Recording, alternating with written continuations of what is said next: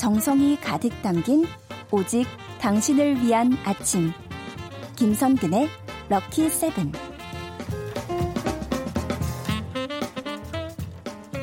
스승의 그림자는 밟지 않는다지만 이분의 앞 그림자, 옆 그림자, 뒷 그림자, 윗 그림자 다 밟으면서 쫓아다니고 싶어요. 쫓아다니면서 듣고 싶은 강의, 반주원의 들리는 역사, 그림자마저 우아하고 아름다우신 분, 한국사 강사 반주원 선생님 어서 오세요. 네, 안녕하세요. 반갑습니다. 네, 오시자마자 어유, 난리가 참. 났네요. 네, 너무 감사한 게요. 네. 이 앞 그림자, 옆 그림자, 뒷 그림자. 네. 제가 부피가 좀 나가기 때문에 그림자를 밟으실 수 있는 면적이 몹시 넓습니다. 아, 네. 딱 붙어서 따라다녀야겠네요, 정말. 그렇지요. 예. 정은진님께서 반선녀님 오셨다고. 아, 반인 반수. 네. 반은 인간, 반은 짐승. 그런데 야, 예. 선녀로 격상을 시켜주시니 네. 감사합니다. 앞으로 선녀님이라고 부르겠습니다. 예. 선녀님과 함께. 어, 김선자님은 반쌤님 에스컬 머리 멋지다고. 아, 제가 그 정말 이 보이는 라디오가요. 네. 저는 못 보잖아요. 제가 나오는 걸. 그렇죠. 근데 많은 분들이 제 머리 얘기를 정말 열심히 해주셔서 네. 제가 모든 의혹을 오늘 씻어드리겠습니다. 네. 집에서 제가 감고 제가 드라이하고 제가 털고 제가 나옵니다. 예. 네. 어, 제품을 새로 사셔가지고 아, 네. 예. 최근에 아주 컬이 잘 나오고 예쁘게 네. 나오고 있습니다. 자, 최인재님께서는 이쁜 반쌤 오셨군요. 오늘은 어떤 재미난 역사를 배워볼까요? 기대됩니다. 해 주셨어요. 네, 네. 자, 그럼 오늘의 주제. 오늘은 뭘까요? 자, 흐린 가을 하늘엔 이걸 써야 됩니다. 아, 편... 그리고 가을엔 이걸 써야죠. 예. 네. 아, 정답 말할 뻔했네요. 네. 편지죠, 편지. 맞습니다. 네. 가을엔 편지를 하겠어요. 하겠어. 네, 누구라도 그대가 되어 아, 받아주셔야죠. 그렇죠. 네. 네. 자, 그래서 오늘은 편지와 관련된 역사 이야기를 해드릴 텐데요. 네. 그 제가 주제를 선정하는 거에 대해서 어떤 분들이 물으시더라고요. 이게 뭐 방송국이 정해주는 거냐? 네. 그게 아니라 그냥 그때그때 필 꽂히는 대로. 예. 네, 그래서 가을하면 편지. 오늘은 역사 속 편지 이야기를 들려드리겠습니다. 그렇습니다. 저희가 뭔가를 정해드리기에는 저희가 아는 게 너무 없어요. 아, 이런 이런. 그래서 네.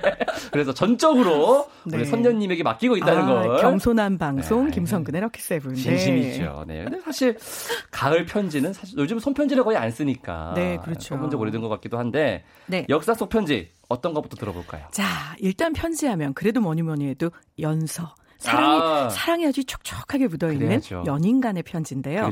지금부터 제가 어떤 남자가 본인의 연인과 다퉜습니다. 그리고 그 초조한 마음에 네. 빨리 화해하고 싶은 거죠. 네. 그래서 쓴 편지를 읽어드릴 텐데요. 과연 이 남자 누구일까요? 아. 자, 부디로 함께 맞춰주세요. 예, 알겠습니다. 네. 비할 데가 없는 그대여. 당신이 가진 이상한 힘은 도대체 무엇이오? 당신의 한 가지 생각이 내 목숨을 해치고 내 영혼을 갈갈이 찢어놓고 있어. 세 번의 키스를 보내요. 한 번은 당신의 가슴에, 한 번은 당신의 입술에, 그리고 또 한 번은 당신의 눈에. 당신을 떠나온 이후로 나는 쭉 우울했습니다. 당신의 곁에 있는 것만이 나의 행복입니다. 나는 쉴 새 없이 당신의 손길, 눈물, 배려를 되새기고 있을 뿐입니다. 당신의 비교 불가능한 매력은 내 마음속에서 활활 타오르고 있습니다.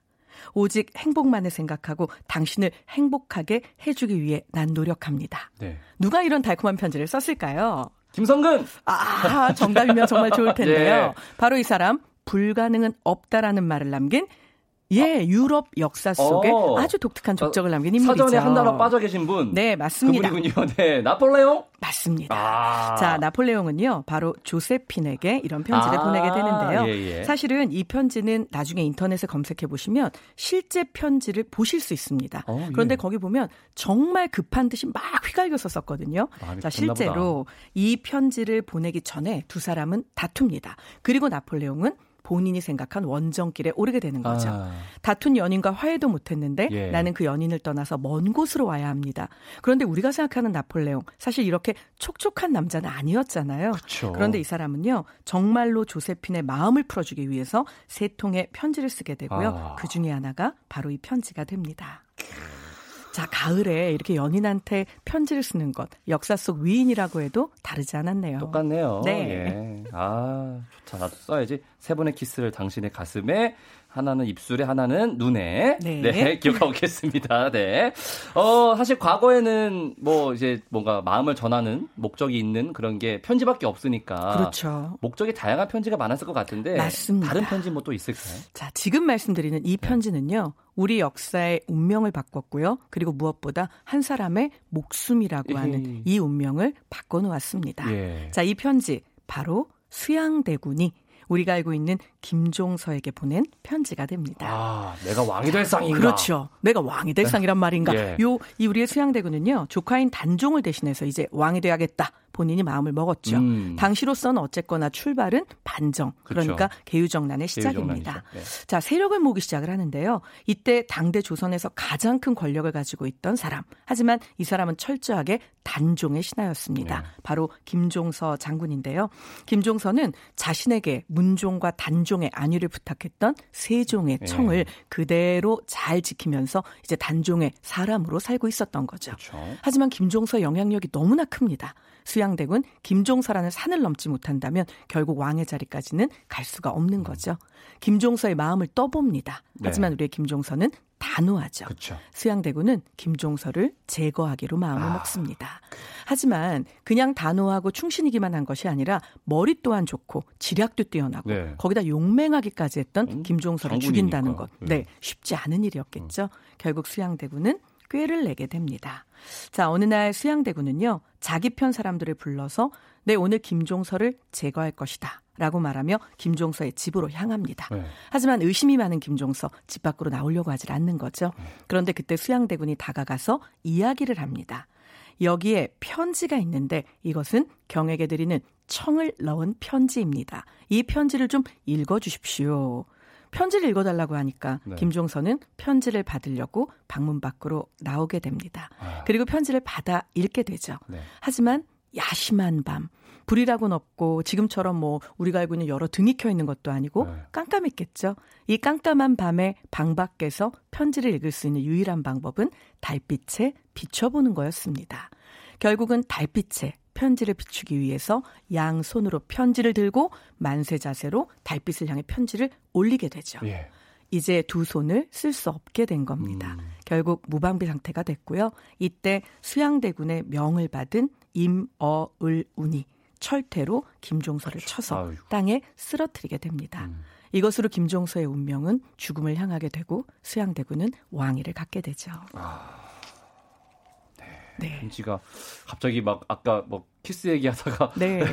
갑자기 한 사람을 죽이는데 예. 사실은 수양대군 입장에선 참 요긴한 도구였을 거고요. 음. 그리고 그 안에 들어있는 청이 도대체 무엇인지 너무나 궁금했던 우리의 김종서는 어찌 보면 호기심이 예. 또는 과연 정말 모르고 받았을까요? 아니면 본인의 운명을 알고 받은 걸까요? 어우. 때때로 역사의 한 장면은 참 많은 궁금증을. 유발하죠. 그 안에 써 있는 내용이 너무 궁금하네요. 네.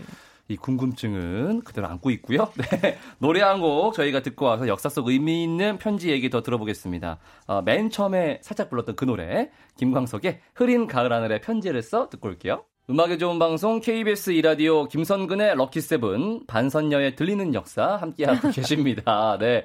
어, 9707님 사연 한번 읽어드릴게요. 네. 중3 아들 등굣길 역사 공부하면서 가네요. 편지하면 윤봉길 편지인지 하면서 내렸는데 아들이 너무 좋아하는 김광석 노래가 나와서 교문 들어가는 아들 불러 들려줬더니 웃으면서 가네요. 기분 좋은 하루라고 감사하고요. 윤봉길 편지는 뭐예요? 네. 자, 윤봉기라면 생각나는 의거가 있으실 겁니다. 도시락 폭탄. 그렇죠. 네. 그런데 땡입니다. 자, 실제로는요, 도시락 수통. 폭탄과 수통 폭탄을 네. 준비했는데, 수통 폭탄을 던져서 이것이 터졌고요. 아. 도시락 폭탄은 이제 당시 그, 이제 예. 폭탄이 터지고 나서 잡혔겠죠, 일본군에게. 네, 그런데 예. 그 일본군에게 잡혔을 때 소유, 소지하고 있던 것, 남아 있는 도시락 폭탄이었고요. 이것은 터지지 않았습니다. 음. 네. 자, 윤봉길은 1932년에 우리가 알고 있는 상하이 홍커우 공원에서 바로 이 폭탄 의거를 하게 되는데요. 음. 이 당시에 상하이 사변이 일어납니다. 그래서 상하이는 패배하고 일본군이 승리하고 네. 그리고 상하이에는 당시 정말 유럽부터 온 세계의 나라의 대사관들이 운집해 있거든요. 예. 그리고 당시에는 이것이 프랑스의 조계지입니다. 그래서 일본의 권력이 미치지 않는 거의 유일한 곳이었던 어. 거죠. 그런데 여기에서 상하이 사변에서 승리했다면서 일본이 천황의 생일까지 겹쳐서 성대한 축하 파티를 엽니다. 음. 자, 전쟁에서도 패배했고 분명히 내 땅인데 거기에서 일본이 저렇게 휘젓고 다니는 것 중국인의 눈에는 정말 보기 싫었겠죠. 네. 그런데 거기에서 바로 윤봉길이 홍코우 공원 의거에 성공하는 겁니다. 아. 이 당시 중국의 최고 권력자인 장제스가 뭐라고 얘기를 하냐면 1억 중국인이 하지 못한 일을 조선의 한 청년이 해냈다라고 칭찬을 하게 되고요. 네. 이것이 대서 특필이 됩니다. 이러면서 윤봉길이 집중 조명을 받게 되는데 이 윤봉길의 두 아들에게 남기고 온 편지가 있습니다. 음. 이 의거가 사실상 성공하고 나면 윤봉길은 본인이 죽을 거라는 걸 이미 알고 있죠. 네. 그래서 유명한 일화가 있습니다. 이 의거의 시간에 맞추기 위해서 길에서 시계를 삽니다. 6원을 주고. 예. 그런데 당시 김구 선생님의 시계가 2원짜리 낡은 것이었거든요. 어. 윤봉길이 김구에게 제안을 합니다. 저는 내일이 되면 이 시계를 쓸 일이 없습니다. 저의 6원짜리 시계를 가지시고 선생님의 2원짜리 시계를 저에게 주세요. 그래서 시계를 맞바꾸게 되는데요. 슬퍼. 바로 이때 윤봉길의 나이는 25살밖에 되지 않았습니다. 예. 자, 25 나이에 결국 두 아들에게 유서와 같은 편지를 남기게 되는데요. 그 편지의 중심 내용은 아비가 죽은 것을 슬퍼하지 말아라. 누구라도 조선의 청년이라면 이런 선택을 해야 한다. 너희도 예외는 아니다. 이런 내용을 담아서 정말 절절하게 끌어오는 애국심을 자식을 향한 그 불타는 사랑, 내가 죽을 거라는 두려움, 인간이라면 누구나 있었겠죠. 네. 그런데 그것을 넘어서는 애국심, 나라를 향한 열정을 편지에 찬찬히 써내려갑니다. 이것이 바로 윤봉길의 음. 편지죠. 네, 아 정말 다시 한번 이렇게 우리나라의 독립을 위해서 애써주신 분들, 자신의 희생하신 분들께 감사한 마음을 갖게 됩니다. 네, 맞습니다. 없어요. 네. 그분들 덕분에 저희가 이렇게 잘 살고 있는 거예요. 네, 네 그리고 전 사실 질문해 주셔서 너무 감사한 네. 게요. 이런 편지, 저런 편지 이야기를 많이 들려드리는데 오늘 윤봉길의 편지는 사실 준비한 이야기 안에 없었거든요. 음. 질문해 주셔서 이런 말씀 전해드릴 수 있어서 저도 너무 감사합니다. 아, 정말 감사합니다. 네. 하, 이게 네. 따뜻해지는 마음을 안고 네. 외국으로 가볼까요? 네. 네. 외국에도 이런 편지 있겠죠? 자, 우리나라뿐 아니고요. 외국에도 나라의 운명을 바꾼 편지가 많이 아, 있습니다. 예. 자, 그 중에 하나 바로 우리 옆에 있는 뭐 큰 대륙 정말 가까운 나라죠. 네. 중국의 중국. 운명은 과연 어떤 편지가 바꿨을까? 당대 아시아의 패권을 장악하고 있던 청나라. 사실 청나라의 명우는 이미 기울어 가고 있었지만 음. 황제를 비롯한 지배층들은 그것을 인정하고 싶지 않아 했습니다. 네. 그리고 이 당시 유럽에서는 뭐 산업혁명부터 어마어마한 발전이 거듭되고 있었죠. 네. 결국 영국은요, 우리 한번 중국이라고 하는 나라와 무역을 터보는 건 어떨까라는 생각으로 사실상 1792년에 국왕 조지 3세가 대중국 무역을 할 목적으로 외교 사절단을 건융제에게 파견을 합니다. 네. 그리고 건융제는 이 외저, 외교 사절단을 맞아서요. 본인이 쓴 편지를 영국의 국왕에게 전달하게 되죠. 음. 자, 분명히 영국 국왕은 어떻게 무역 한번 해볼까? 이러고 온 거였잖아요. 예. 그런데 건융제가 보낸 답장 편지 한번 들어보시겠습니까? 아. 자, 영국의 왕이라고 생각하고 들으셔야 합니다. 예. 사회 밖의 왕이여, 우리 문명의 혜택을 나누고자 서신과 함께 사절을 보냈구려. 우리에 대한 조공과 존경의 뜻을 담은 서신을 높이 평가하겠어. 천하를 돌아봤지만 중요한 것은 통치를 바로 세우고 나라를 온전히 하는 것이요. 다른 건 그다지 중요하지 않소. 이제 영국 국왕은 앞으로 나 건융제의 뜻을 받들어 더 충성하기를 바라오. 영원한 복속만이 귀국인 영국의 평화와 번영을 담보하는 길이니 변함없이 순종하고 의무를 다하시오. 라고 써서 영국의 음. 왕에게 예. 편지를 보냅니다. 그 다음에 가는 배는 구남이겠네요. 네, 맞습니다. 예. 바로 정답인데요. 네. 결국 이 배를 받아, 이 편지를 받아든 네. 영국, 영국은요, 중국과 평화로운 교역이 아닌 전쟁 준비에 돌입합니다. 열받죠. 그리고 결국 반세기, 50년 후인 1840년 중국 땅에 영국인들이 모습을 드러내게 되는데요. 네. 이것이 바로 아편 전쟁의 시작입니다. 그러면 안 되는 거예요. 네. 네, 그렇죠. 겸손해야 돼요. 네. 맞습니다. 네. 저도 겸손하겠습니다. 앞으로도. 네. 어, 이게 전쟁의 시작에 이런 편지가 있다는 네. 게 굉장히 어, 네. 드라마틱하고요. 이렇게 되면은 차라리 행운의 편지가 낫지 않을까. 아, 아, 행운의 편지. 이쯤 되면은 네 맞습니다. 네. 이 편지는 영국에서 시작돼요.라고 하는. 몇 년에 시작됐는데. 네. 네. 아 근데요. 네. 정말로 행운의 편지 어디서부터 시작됐고 왜 시작됐는지 궁금하지 있어요? 않으신가요? 있습니다. 있는 거였어요. 이 역사 이게? 속에 뭔 들었겠습니까? 저는 몰랐어요. 네. 자이 편지는요. 사실 영어권에서는 이름이 아예 있습니다. chain mail입니다.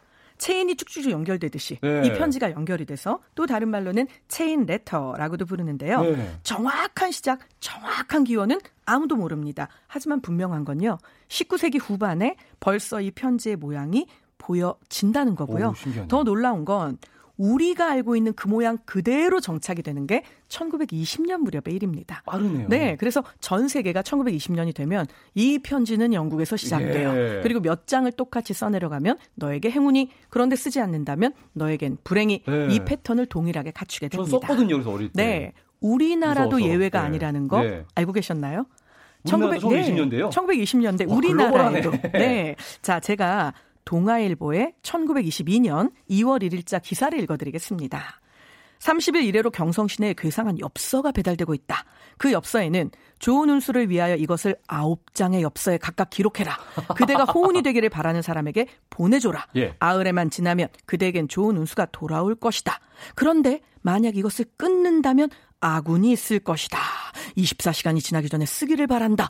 이런 내용의 엽서가 돌고 있다는 기사가 아, 올라올 아, 정도입니다. 네, 네, 바로 20년대. 일제 강점기 네. 때인데요. 문제는 발신인의 주소랑 성명은 볼 수 보고 싶어도 볼 수가 없고 대신에 우체국 인장이 찍혀 있는데 경성 우평국이랑 광화문이라는 도장이 주로 찍혀 있었다고 합니다. 예. 그래서 당시에는요, 이 기사에 도대체 누가 이런 엽서를 보내는 걸까? 요거에 대한 추측의 글이 써 있는데요. 예. 너무 재미있는 것은 첫 번째, 이것은 일제강점기니까 비밀 결사의 일환이다. 그래서 지금 암호문으로 주고받는 것이다. 요런 추측이 하나 있었고요. 어, 예. 네. 또 하나는 정말 깜찍합니다. 문을 연 지 얼마 안 된 최신국이 엽서를 많이 팔기 위해서 아홉 장을 써야 한다. 아. 이런 글을 보냈다. 뭐 이런 사람도 있고요. 두 번째는 그럴듯한데요. 그리고 이제 뭐 또 하나는 워낙 일제강점기 웃을 일도 없고 음. 행운도 없으니 이것을 바라는 마음을 담아서 이 엽서가 나오게 된 것이다. 라는 말도 있습니다. 네. 과연 셋 중 어느 것이 우리나라 이 엽서의 시작일까요?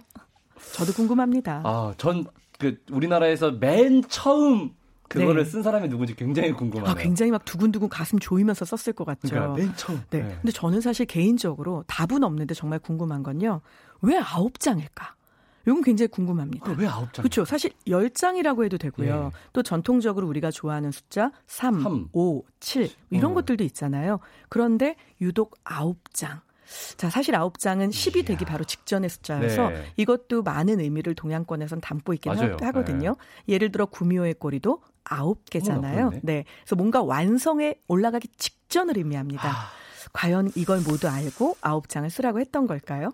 야 마지막을 미스터리로 이렇게 네. 또 마무리를 하면서 어 궁금해. 저 아까 전에 그그 수양대군이 김종서한테 넘긴 그 편지의 내용. 네. 그리고 왜 아홉 장일까? 아. 이두 가지가 너무 너무 궁금하지만 사실은 아인슈타인과 핵무기에 관련된 편지 이야기부터 정말 많은 이야기가 남아 있는데요. 오늘 게시판의 반응이 뜨거우면 네. 다음 주에 편지 2로 돌아오도록 해보겠습니다. 네, 너무너무 궁금합니다. 네, 아, 오늘 역사 속에 의미 있는 편지들 잘 봤고요. 네. 저는 끝난 다음에 따로 들을게요. 네. 예. 오늘 수업도 정말 정말 재미있게 잘 들었습니다. 선생님 고맙습니다. 네, 감사합니다. 광고 듣고 올게요.